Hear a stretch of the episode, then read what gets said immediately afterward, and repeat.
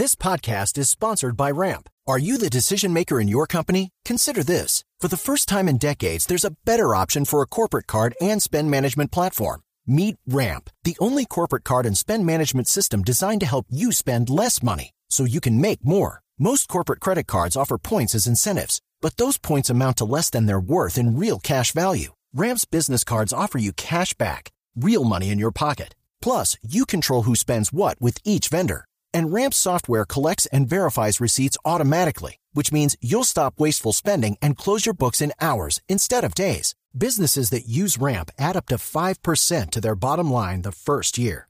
If you're a decision maker, adding Ramp could be one of the best decisions you've ever made. And now get $250 when you join Ramp for free. Just go to ramp.com slash easy. Ramp.com slash easy. R-A-M-P.com slash easy. Cards issued by Sutton Bank and Celtic Bank members of DIC terms and conditions apply. Atención a propósito de grupos armados ilegales. Esta mañana, desde Alemania, el gobierno está anunciando que va a buscar a nivel internacional y seguramente Alemania va a ser un país apoyo financiero internacional. Ojo con esta, Ricardo para conseguir dinero de varios países para financiar la manutención de guerrilleros del ELN. Esto quiere decir, ¿se acuerda que la noticia hace ocho días era que el ELN firmaba un cese al fuego bilateral, pero dejaba viva la posibilidad de extorsionar y de secuestrar? ¿No es verdad? Sí, claro, es que después del, del anuncio en el centro de convenciones en Cuba del cese, sale Pablo Beltrán aclarando que ellos por ahora no dejan de secuestrar van, ni extorsionar. porque necesitan subsistir necesitan y financiar. Ellos dicen que son sus impuestos, ¿te acuerdas? Ellos lo llaman a eso impuestos. Pues mucha atención que respondiendo a eso, el gobierno anuncia manutención para la gente del ELN y obviamente significa abrir un debate. Porque claro, es mejor que la gente del ELN deje de secuestrar y deje de extorsionar. Pero por el otro lado, la plata que cuenta con, la que cuenta el Estado debe ir para los guerrilleros, para los terroristas del ELN. Me imagino que será un debate de carácter ético también. Tal vez, tal vez de esto también habría que saber en qué momento empieza el Estado a subsidiar a estos guerrilleros del ELN. Porque con las FARC pasó, Néstor. De hecho, todavía seguramente muchos exintegrantes de las FARC están recibiendo un subsidio del gobierno. Sí, es normal. Pero después de la firma del acuerdo. iba a decir, es normal que se cuadren unos tiempos a partir de los mm. cuales comienzan a recibir plata, pero estos señores siguen o seguirían en armas. El anuncio se hace en este momento en Alemania. Mateo Piñeros. Sí, señor Néstor, buenos días. Pues funcionaría de la siguiente manera. En este momento el gobierno nacional va a buscar cooperación internacional en distintos países, especialmente en esos que han apoyado los procesos de paz en Colombia. La idea no se empezaría a implementar desde ya, sino que se espera a que el proceso avance un poco más y que de esta manera, por ejemplo, si se empieza a prorrogar el, cese al fuego, pues haya una forma de que los guerrilleros del ELN reciban su manutención.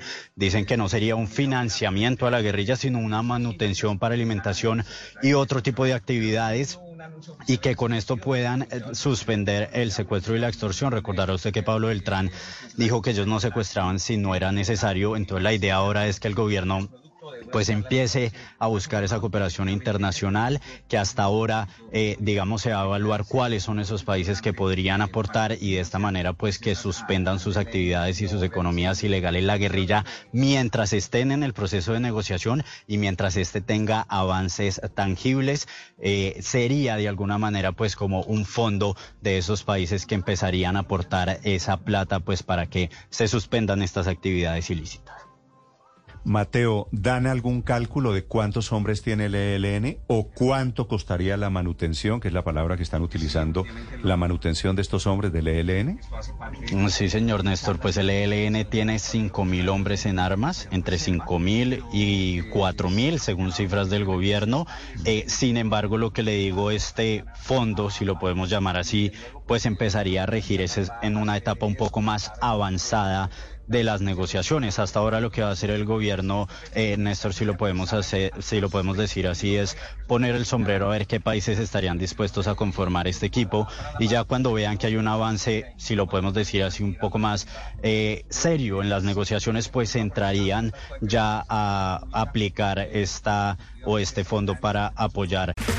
Okay, round two. Name something that's not boring. laundry. Uh, a book club. Computer solitaire, huh? Ah, oh, sorry, we were looking for Chumba Casino. That's right. ChumbaCasino.com has over 100 casino style games. Join today and play for free for your chance to redeem some serious prizes. ChumbaCasino.com. No purchase necessary. Full prohibited by law. 18 plus terms and conditions apply. See website for details. Esa manutención del ELN. Ah, ok, pero entonces no es inmediato, sería para una etapa más adelantada del proceso de paz, que esa me parece una aclaración muy importante. Mateo, ¿quién habla, quién, quién hace los anuncios sobre este tema? ¿Quién es el interlocutor del gobierno con Alemania para este efecto? Eh, no, Néstor, en este momento pues esta es eh, información de algunas fuentes del gobierno. Esto eh, todavía digamos que no se ha hablado eh, a micrófono sobre esta idea, porque como le digo, es una idea que tiene el gobierno nacional, que todavía ni siquiera se ha discutido en la mesa de diálogos con el ELN, porque no se sabe eh, cómo se aplicaría, sino que el gobierno lo que busca es, bueno, cómo solucionamos este tema de que el ELN deje de secuestrar, deje de extorsionar, y de ahí nace esta idea que obviamente tendrá que tener también una discusión en la mesa de conversaciones. Muy bien, Mateo Piñero reportando desde Alemania. Esta sería la respuesta del gobierno para que el ELN en algún momento deje de secuestrar y deje de extorsionar. Que ellos lo hacen con el argumento de que. Si son cinco mil, un sueldo mínimo, ¿da más o menos cuánto? ¿Cinco mil pesos? ¿Cinco mil millones, perdón? Cinco mil millones, cinco mil largos. supongo, supongo, eh, platas más, platas menos, padre calcule que es un millón de pesos por, pero, por, pero fíjese, cada guerrillero. Fíjese lo que hay en el detrás de cámaras de todo Entonces, si son cuatro mil Cuatro hombres, o cinco mil millones supongo mensuales. que son cuatro mil millones Sí. de pesos mensuales. Un poquito eso- menos. Eso, es Un poqui- decir, un poquito piense, menos. Bueno, entonces No, piense, o sea, no, pero es que ahí voy. ¿Por qué le digo piense que un en poquito 10 menos? millones de dólares Sí. al año. Le voy a decir un poquito menos por lo siguiente, porque esto ya le echaron lápiz. Esto ya se trató en la mesa de negociaciones en Cuba. Se trató la semana pasada. De hecho, fue una de las causas que al final aplazaran la firma del cese bilateral en, en La Habana para el viernes. El presidente Petro estaba listo para firmarlo el jueves y pidieron un día adicional de plazo en la mesa de negociaciones. Y uno de los temas más difíciles fue precisamente el tema de la financiación, que tiene que ver con las actividades ilegales del ELN. Se llegó a un momento de tensión muy grande en la mesa porque el gobierno insistía, con razón, en que en el cese bilateral debía quedar claramente estipulado que el ELN suspendía el secuestro y la extorsión.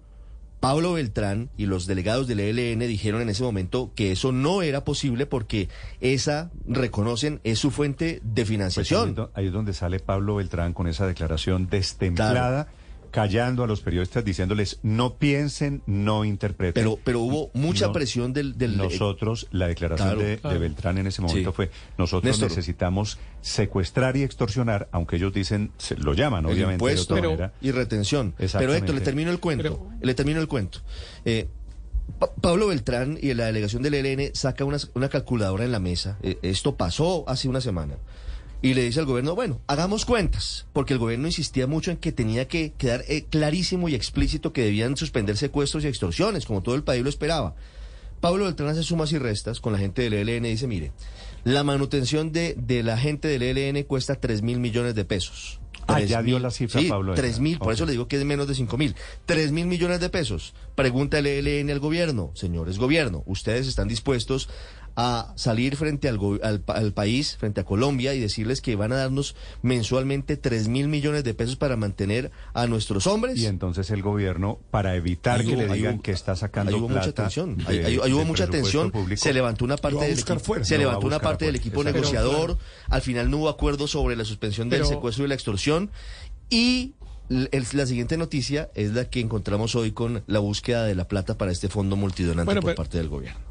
Pero eso que, eh, que ha contado Ricardo, lo que hace es eh, develar pues los dilemas que ocurren en este tipo de negociaciones, porque evidentemente es un tema que hay que resolver, ¿no? Hay cuatro mil personas eh, pues que, que requieren una manutención y entonces pues claro que si queremos generar incentivos para que esas personas Pero- dejen pero, la Héctor, actividad armada en la que están, pero- están eh, eh, incurriendo, ¿y a pues hay que resolver qué- el problema. ¿Y a partir de qué momento?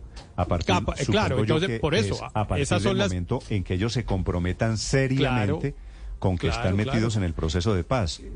Claro, eso es, claro, eso es, esa es parte de los, del, del, desarrollo de los dilemas, que es bueno, yo consigo para la manutención, pero a cambio de qué? Y la respuesta tiene que ser, por supuesto, a cambio de, dejar de delinquir, eh, de dejar de delinquir. Y yo diría más, ese tipo de cosas ha ocurrido, como también lo recordó Ricardo, en procesos de paz anteriores, a partir de los a partir del momento en el que la guerrilla se ubica en unos determinados territorios, entre otras cosas para poder saber cuántos son, quiénes son, a quiénes es que hay que mantener.